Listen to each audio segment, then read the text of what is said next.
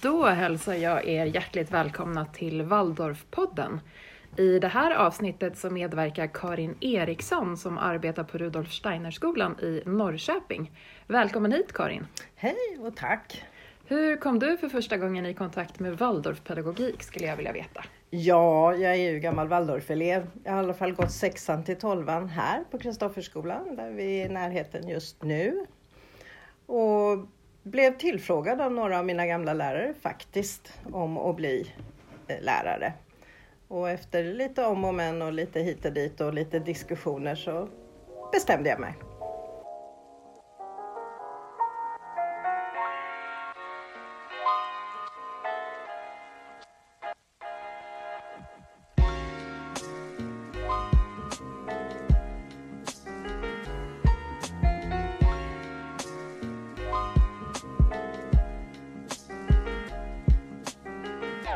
Då hälsar jag er återigen välkomna till det här avsnittet av Waldorfpodden. Och med mig idag som sagt så har jag Karin Eriksson. Välkommen hit Karin.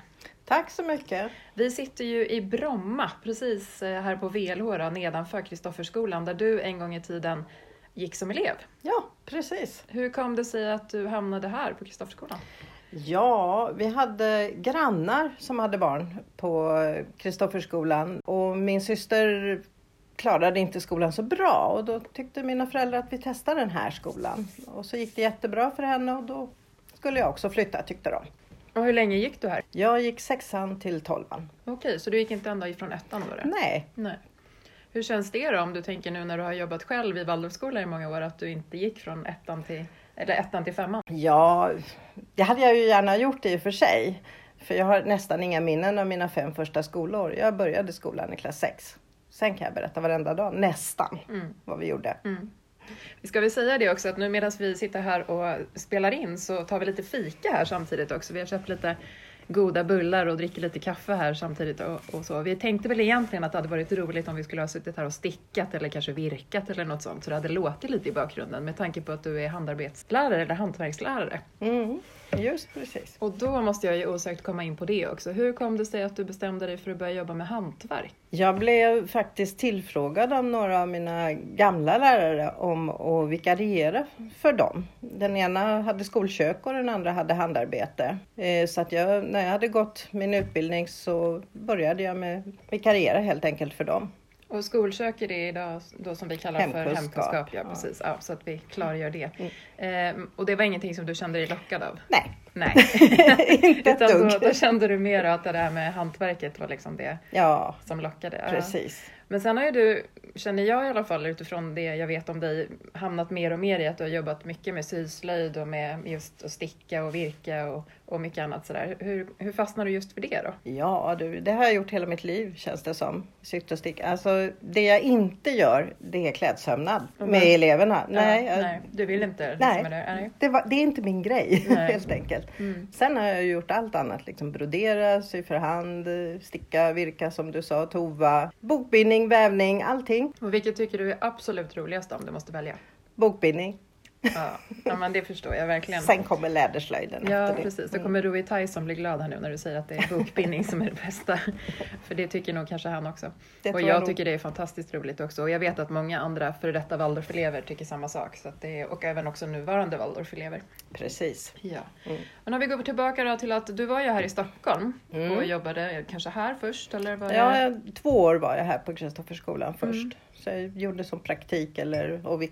kariator då, mm. de här åren. Och sen så hamnade du i Norrköping då? Så ja, småningom. För att när jag gick utbildningen till Waldorflärare i Hjärna så träffade jag en väninna, blev det, en jättegod vän och hon skulle till Norrköping och de behövde ju lärare de med. Och så kände jag att jag, nej men jag vill inte jobba på min gamla skola, det är ju min skola. Den vill jag ha som min skola. Mm. Så därför blev det Norrköping. Mm. Och hur länge har du varit i Norrköping nu då? Sen nittonhundraåttioett. Det är ganska länge ändå då? Det är ganska länge, ja. Ja, precis. Vad har du känt under de här åren? Är det någonting som har ändrat sig i just handarbets- eller liksom hantverksundervisningen? Sådär? Ja, det tycker jag. Barn idag har svårare än vad de hade för tjugo trettio år sedan. De är oövade, skulle jag vilja säga, när de kommer. det var de inte för. De hade åtminstone sytt eller gjort någonting, liksom klippt med saxen åtminstone. Idag är det många barn som de kan inte ens klippa. Och vad gör man då liksom, när man jobbar med det ja, du gör? Man får ju liksom utgå ifrån det material man har. Så det blir färre saker gjorda, man tar längre tid på mm. dem som behöver göra. Kan du se några konkreta sådär saker som skiljer sig åt, förutom det här med att klippa och sy? Alltså är det någonting också i sättet som eleverna beter sig på? Eller? Ja, det är många, många fler som tycker att det är ett onödigt ämne för det första. För det går ju att köpa en tröja eller en mössa eller vad det nu är. Det går ju mycket lättare och fortare. Och att det har blivit kämpigare för dem. Eftersom det tar längre tid att komma igång så har det ju blivit mycket jobbigare för eleverna att göra saker. Så jag har ju dragit ner oerhört mycket på vad vi gör. Så hur mycket hinner ni ungefär per termin idag jämfört med när du började? Ja, en tredjedel kanske. Mm. Och det säger ju en hel del liksom, om var vi befinner oss. Ja. Jag tänker också på det här med att när man har just ett, ett ämne där man måste använda händerna. Och så. Jag och Eva Malm pratade ju i vårat avsnitt som, som finns då under tidigare avsnitt i Waldorfpodden om just det här med handens, alltså vikten av att kunna jobba med handen eller med händerna överhuvudtaget. Så där, hur viktigt det är för att vi ska kunna tänka bättre och, och kunna liksom förstå mer. Så där. Mm. Är det någonting som du känner av? Ja, alltså många elever tycker jag, men jag jobbar med händerna. Jag trycker ju in bokstäverna på min dator eller jag spelar spel. Ja, men det är ju inte hela handen som används för det första. Så på så sätt, och sen är det ju, det är ju viktigt. Det har ju med allting att göra. Det har ju med hur man ritar och skriver och allting. Hur man rör sina fingrar och händer. Ja, och hur tankeverksamheten ja. funkar också. Kopplingen mellan liksom. Ja.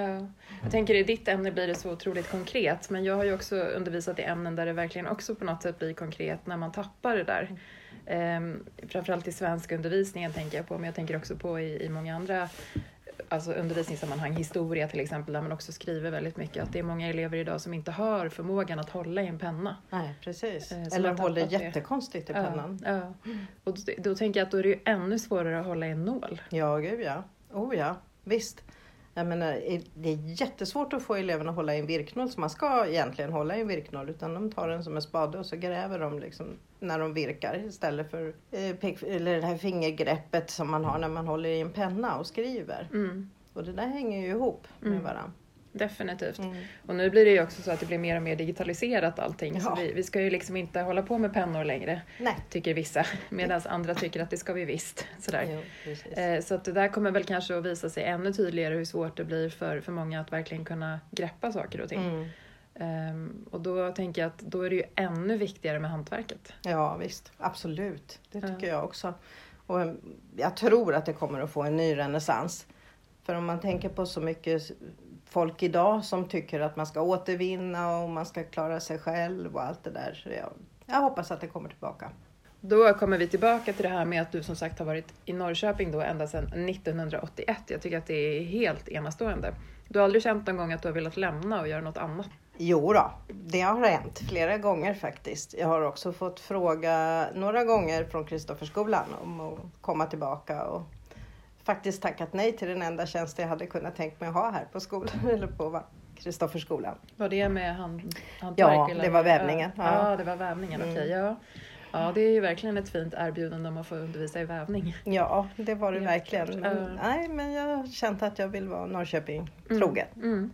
Och det är inte så långt till Stockholm. Det är inte så här... Nej, nej. Åker, ja, herregud, det är nej. ganska nära ändå. Ja, ja, visst. Men du bor i Norrköping också då? då? Ja, så du har inte pendlat eller så? Under nej, åren, nej, nej, nej.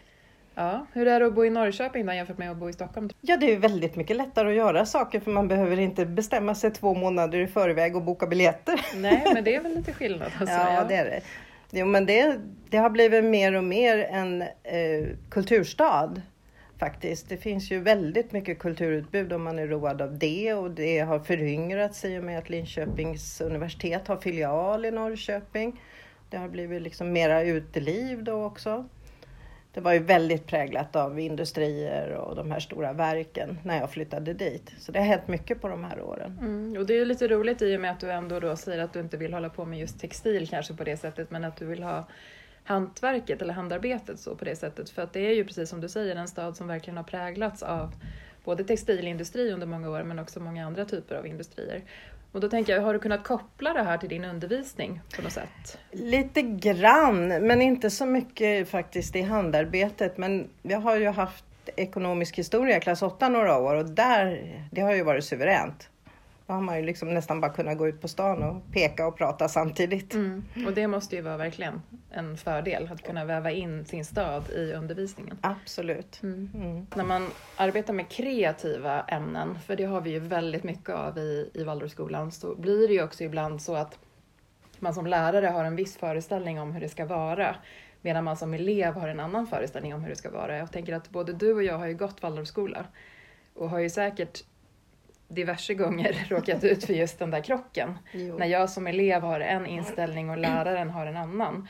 Och också jobbar vi ju båda två som lärare. Jag har ju i och för sig avslutat min lärarkarriär kan man ju säga nu och börjat jobba mer med studie- och yrkesvägledning. Men du är ju fortfarande kvar som lärare. Eh, och jag tänker att vi har ju sett båda sidor av ett mynt. Precis. Eh, och det är en ganska intressant tanke egentligen. Därför att när jag gick i skolan så blev jag vid ett par tillfällen så pass kränkt just vad det gällde handarbete och hantverk. Eh, men också erytmi och lite andra saker sådär. Så att jag kände att nej, men det här vill inte jag, jag vill inte ägna mig åt det här överhuvudtaget. Eh, och det var inte säkert menat på det sättet från lärarna som jag uppfattade det. Mm, nej, Utan jag blev nog kanske mest kränkt för att inte jag fick göra som jag ville. Ja. Precis. Det är det liksom som är själva kärnan. ja. eh, och så är det fortfarande med mig. Det kan jag ju erkänna att jag vill gärna göra som jag själv vill. Och nu kommer min familj som hör på de här avsnitten och sitter och skrattar hemma och bara så här, hm, hm, hm, ja vi vet så. Eh, men att det ändå är alltså, viktigt för en som barn att möta ett visst motstånd.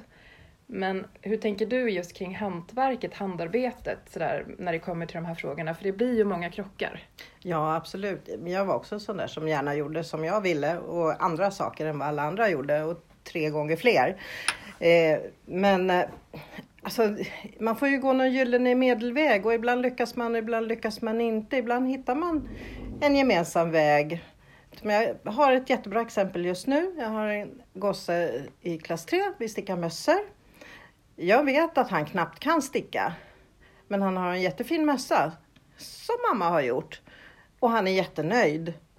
Och liksom bara strålar när han kommer denna färdiga mössa. Och då får det ju vara så. Så frågade jag honom. Ja men vad har du gjort då? Ja då visar jag. Jag har gjort här. De här varven.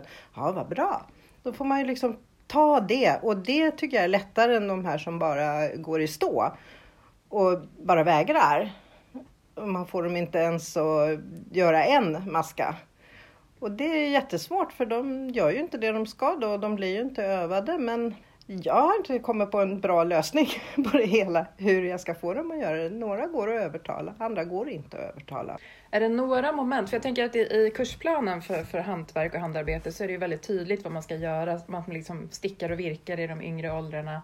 Och att man sen liksom kanske mer går över till sömnad i alltså korsstygn och sånt där mm. tänker jag på. Och sen att man också börjar kanske göra Waldorfdockor och, och djur och, och mycket annat sådär. Men är det några moment där du känner att ja, men det här kan vi inte göra längre, det här går inte, det är för svårt? Eh, nej, inte direkt faktiskt. Utan det är nog mera antalet saker som jag har minskat på. Men sen kan det ju vara, exempelvis, jag kan ta ett exempel, i klass åtta så flätade vi korgar. Det gjorde vi i näver i många år. Men det upplever jag att det går inte idag. Var, barn och ungdomar idag, de orkar inte med ett så tungt material. Så det har jag bytt ut till papper och kartong istället. Det är väl det mest tydliga exemplet. Mm. Och det där ser lite olika ut på olika skolor. För jag vet Säkert. Att några har behållit näverslöjd mm. också. Eh, men det är kanske som du säger att man behöver vara i mindre grupper och inte lika, ska inte jobba i helklass längre på samma sätt och sådär. Utan det... Nej, nej, men det har jag aldrig haft i åttan. Det är halvklass.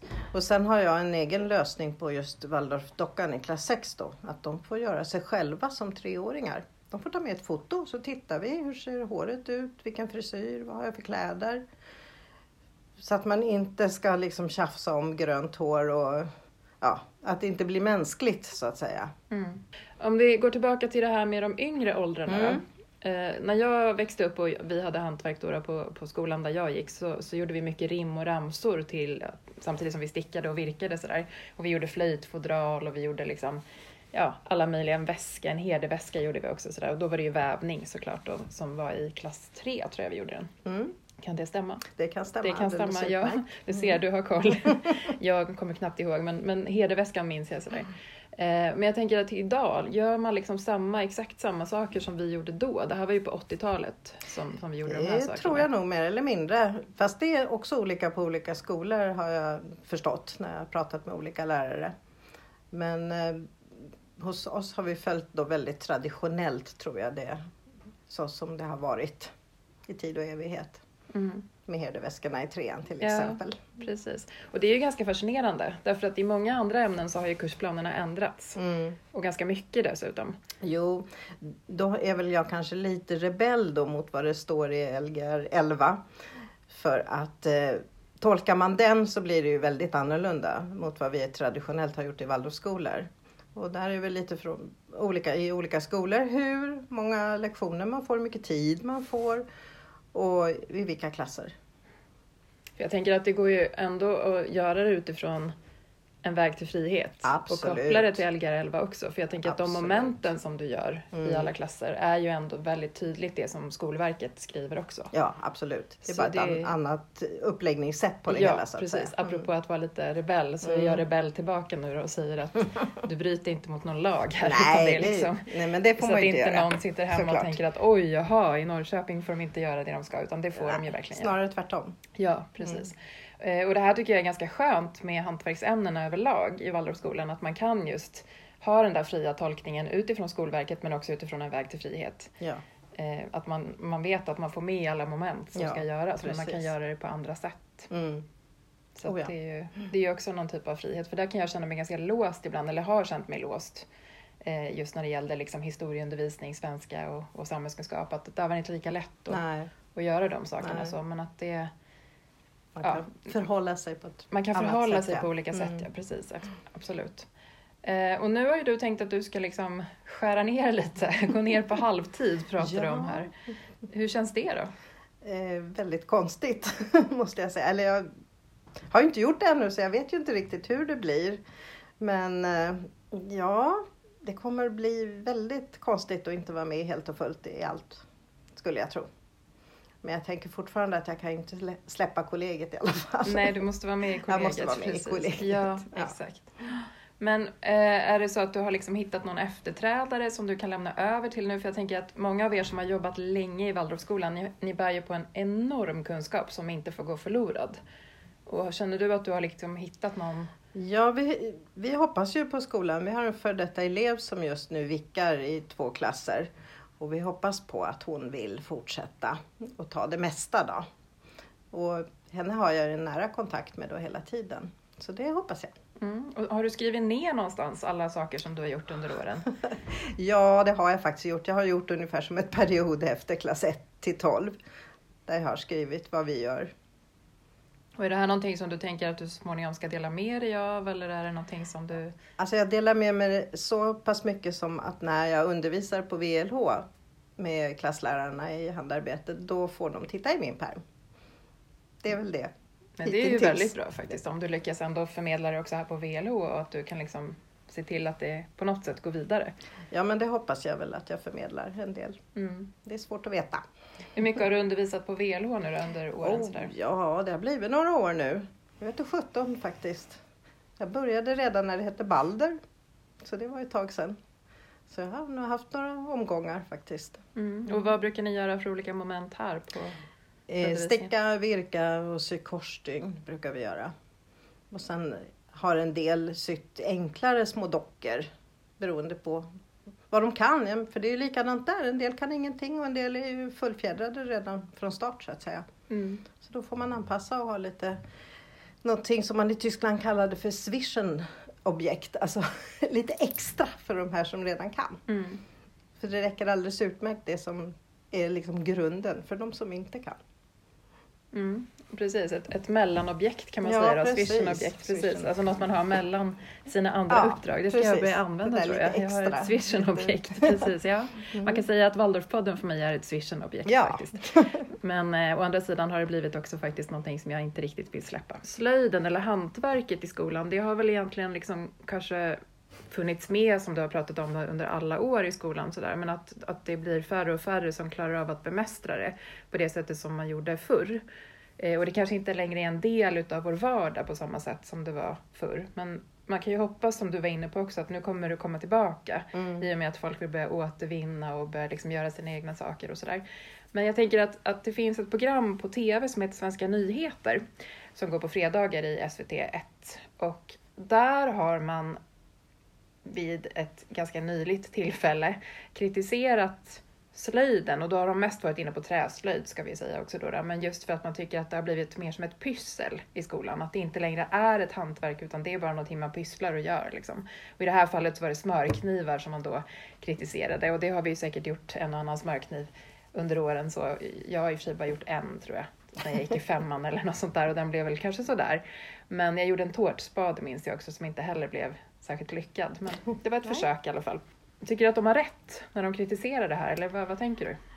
Alltså, inte slöjd i sig, men, men då måste man ju också vara lite säker på vad är slöjd.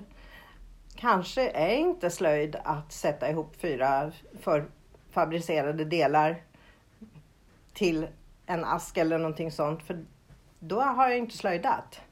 Men däremot om jag måste hyvla alla, den här plankan först och sen såga i turen och sen sätta ihop den med sinkningar eller något sånt, då slöjdar jag. Så att det, det finns ju en visst uns av rätt i det hela. Eller om jag tar handarbetsvarianten, att sätta sig med en eh, datorstyrd symaskin, programmera in den och sen sitta och rulla tummarna, det tycker inte jag heller är slöjd faktiskt. För det är ju inte jag som gör det, utan det är ju en maskin. Mm. Så man får väl vara ganska noga med vad man menar med slöjd. Precis, anser jag. Ja. Man hade tänkt över i det här programmet att det är många barn som till exempel inte kan läsa ordentligt, och då såg man det som onödigt att man skulle hålla på med det här pysslet, som de uttryckte det. Det var bättre att de lärde sig att läsa. Men jag kan ju se, och det har vi varit inne på tidigare i det här avsnittet också, att man kan ju faktiskt hitta en tydlig koppling mellan just att hantverksarbetet och hjärnans förmåga på något sätt går bättre ihop, och precis. Att det kanske leder till att man kan läsa bättre och så småningom också. Ja, precis. Absolut. Och jag tror att det är jätteviktigt, för det är ju direktkoppling mellan händerna och höger och vänster hjärnhalva. Och använder man inte sina händer så somnar hjärnan. Sen ska jag väl lägga till också, eftersom jag är svensklärare, att man, självklart ska man träna. Självklart. Och träna och träna och träna på att läsa. Det är ju inte så att man bara lär sig det på grund av att man håller på med hantverk. Men jag tror att hantverket är en viktig del i en sån lästräning. Att man kanske också glömmer bort lite mer om man får hålla på med något pyssel, som de då säger, samtidigt som man lär sig att läsa eller vad det nu än är. Ja, precis. Det tror jag också. Absolut. Och det tänker jag också på, att det är faktiskt en, en grej som jag bär med mig ganska starkt ifrån skolan, att när vi hade handarbete eller när vi hade liksom, ja, just de här bitarna där vi fick jobba med händerna, så var det ju alltid någon som läste högt för oss till exempel. Och då kunde du ändå följa med i sagan, ja. Fast du höll på med någonting annat så att säga, ja. Eller du kunde följa med i berättelsen eh, och kände att du var liksom en del av berättelsen trots att du höll på liksom med andra saker. Ja, precis. Eller sjöng en sång eller läste en vers samtidigt, ja. Eller något sånt där, ja. Absolut. Det kan jag väl för sig känna idag, att det kan man kanske inte göra på samma sätt idag. Att man kan både läsa och hålla på med... Ja, det är olika, olika grupper. Är det det? Ja. Ja, en del barn klarar det inte, men det tycker jag ändå har... Det har alltid funnits några mm. barn som inte klarar det mm. och göra två saker samtidigt. Men, men många gör det. Mm. Och många kommer mer till ro om någon läser högt för dem. Mm. Sådär, så att, ja. Mm. Ja, men det är ju bra. Brukar du samarbeta mycket med klasslärarna när du har... Jag vill alltid ha klassläraren med. Jag tycker det är jätteviktigt. Och om inte annat just för den här högläsningen då. Mm. Så får jag springa runt som en liten skallad råtta och hjälpa alla under tiden. Mm. För det går ju inte. Jag kan inte sitta och läsa nej, samtidigt. Det nej, går det fungerar inte. inte riktigt så. Nej. Nej. Men och jag kan... tycker det är jätteviktigt att klassläraren är med. Och är den så att den kan det vi ska göra, så den kan vara behjälplig, så är det ju ännu bättre. Då har man ju två händer till som kan hjälpa till. Mm. Vad kan vi göra, vi som är runt omkring? Vad kan vi göra för att hantverket ska kunna behålla sin status, framförallt i Waldorfskolor? Ja, framförallt hjälpa skolor med att hävda att det behövs timmar i undervisningen för det. Så att det inte blir så lite tid som det blir liksom nästan till meningslöst. Har man för kort tid så kanske det blir bara att man hinner plocka fram och hinner plocka undan, känns det som ibland. Hur mycket har man skurit ner på handarbets- och hantverksundervisningen sedan du började? Uh, olika olika skolor. Nu, på den skolan jag jobbar så har vi ju inte gjort det då. Kanske beroende på mig bland annat då. Men inte enbart, utan det har, vi har ansett på skolan att det är viktigt. Men jag vet på andra skolor så har de i de fyra första klasserna nästan skurit ner till hälften. Mm. Och det är ju ganska mycket då. Det är mycket. Ja. Mm. Och det har man gjort till förmån för matte och svenska framförallt? Ja. Eller? Ja. Ja. Och då glömmer man kanske bort att även matten kommer in i hantverket, ja, och handarbetet. Ja, och för en del barn så är det ju en... Alltså de upplever plötsligt att oj, jag kan använda matten. Hur många maskar har du? Ja, jag har tretton. Ja, men om du delar det på fyra, hur många får du då i varje? För att när man ska sticka vantar eller sådär som man ska sätta på fyra stickor. Då måste de ju kunna tabellerna och de måste räkna. Mm. Mm. Och det där tycker jag är oerhört fascinerande, för det är ju en av de sakerna som jag verkligen ändå har tagit med mig från handarbetsundervisningen. För jag stickar fortfarande då och då ibland som en liten hobby. Nu är jag inte någon mästare på det, men, men ändå kul att, att göra lite handledsvärmare och, och benvärmare och mössor och halsdukar och annat sådär. Eh, och då tänker jag att i de lägena så har ju matematiken betytt jättemycket. Mm. Ja. Och framförallt eftersom jag också under min uppväxt, även nu som vuxen, har haft ganska svårt med matematik. Så tycker jag att det där är en viktig sak att liksom komma tillbaka till och se... Hur går det att räkna liksom på ett ja, annat sätt? Ja, man använder matematiken i praktiken. Mm. Att det inte bara är något som man har tänkt ut och som blir på tankeplanet. Utan det är i vardagen. Mm. Jag använder det. Mm. Om du skulle vilja skicka med någon liten hälsning här nu då avslutningsvis till alla oss som jobbar på Waldorfskolor och som är en del av det här. Är det någonting som du känner så här utifrån din roll som hand, hantverkslärare eller handarbetslärare? Att du känner så här att men det här vill jag verkligen att skolorna tänker på? Ja, att inte ta bort timmar utan låt det få finnas kvar. Låt barnen, ungdomarna få tillverka, göra saker själva med egna händer. Då hör ni det där ute på skolorna och föräldrar också, för det är många föräldrar som lyssnar på det här avsnittet och som lyssnar på Waldorfpodden överhuvudtaget så. Och också en och annan för detta elev är det som också lyssnar. Då hör ni det. Vi måste helt enkelt se till att vi fortsätter att och ha hantverk och att vi tänker på det här att det är viktigt. Att det är en viktig del utav skolan och, och där är ju vi i Waldorfskolorna väldigt unika med det, ska vi komma ihåg också. Inte minst när det kommer till gymnasienivå. Precis. Så är vi faktiskt de enda i stort sett som har både hantverk och naturkunskap till exempel på samma program. Just. Så tänk på det. Så hoppas jag att, att ni kan förmedla det till, till rätta instanserna så att säga. Stort tack Karin för att du var med i det här avsnittet av Waldorfpodden. Och jag hoppas att vi ses igen snart i andra sammanhang. Det hoppas jag med och tack så mycket.